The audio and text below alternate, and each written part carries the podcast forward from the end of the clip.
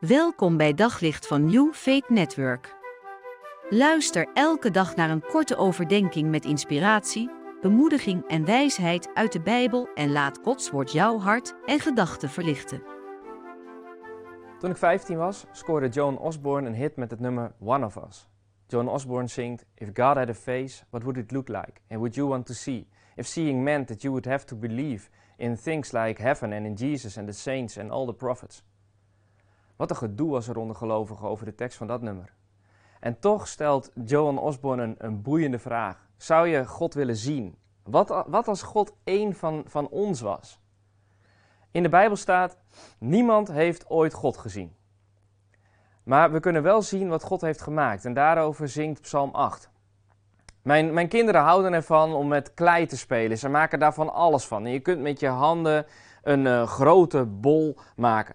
Maar ook met je vingers kun je iets maken. En dan, dan wordt het veel fijner en kleiner. Psalm 8 vertelt dat God de hemel, de maan en de sterren met zijn vingers gemaakt heeft. Als je dan naar de sterren kijkt en ziet hoeveel sterren er zijn en hoe ver je zou moeten reizen om bij die sterren te kunnen komen, dan, dan moet God wel heel machtig en indrukwekkend zijn als hij dat allemaal gemaakt heeft met zijn vingers. Koning David, die dit lid gemaakt heeft, die zegt: In de schepping kun je de vingerafdrukken van God zien. In mijn kindertijd mochten we op school wel eens iets van klei maken en dan werd het eh, daarna in de oven geschoven. En alle werkjes kwamen dan bij elkaar. En toch wist ik na het bakken nog steeds welke van mij was. Van de meester of juf moest je altijd je naam op de onderkant krassen. Maar ook als ik dat vergeten was, dan wist ik nog steeds welke van mij was. Ik herkende mijn creatie aan hoe die gemaakt was. Ik, ga daar nu verder niet op in. Maar als je iets maakt, dan stop je daar iets van jezelf in.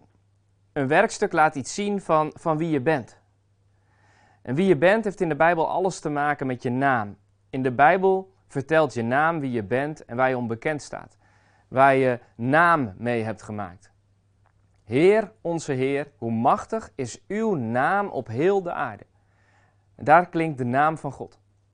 Die naam zit in dat eerste woord, Heer. Misschien vond je het al vreemd dat er twee keer Heer klinkt. Heer, onze Heer.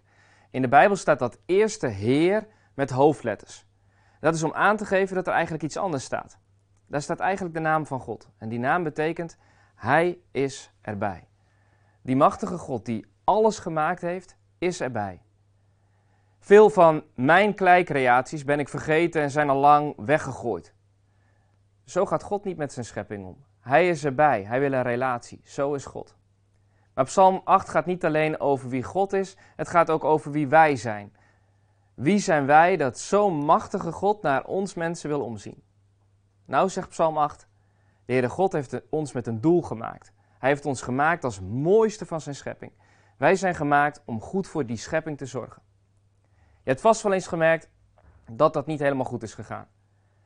Mensen zorgen niet altijd goed voor de natuur en niet altijd goed voor elkaar. En ze zijn dan vaak alleen maar bezig voor zichzelf.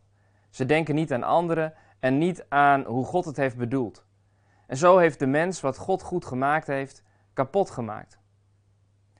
Toch wil God nog steeds erbij zijn en daarom stuurde hij Jezus. De Heere God heeft door Jezus opnieuw zijn naam op aarde getoond. Ik zei al dat er in de Bijbel staat: niemand heeft ooit God gezien.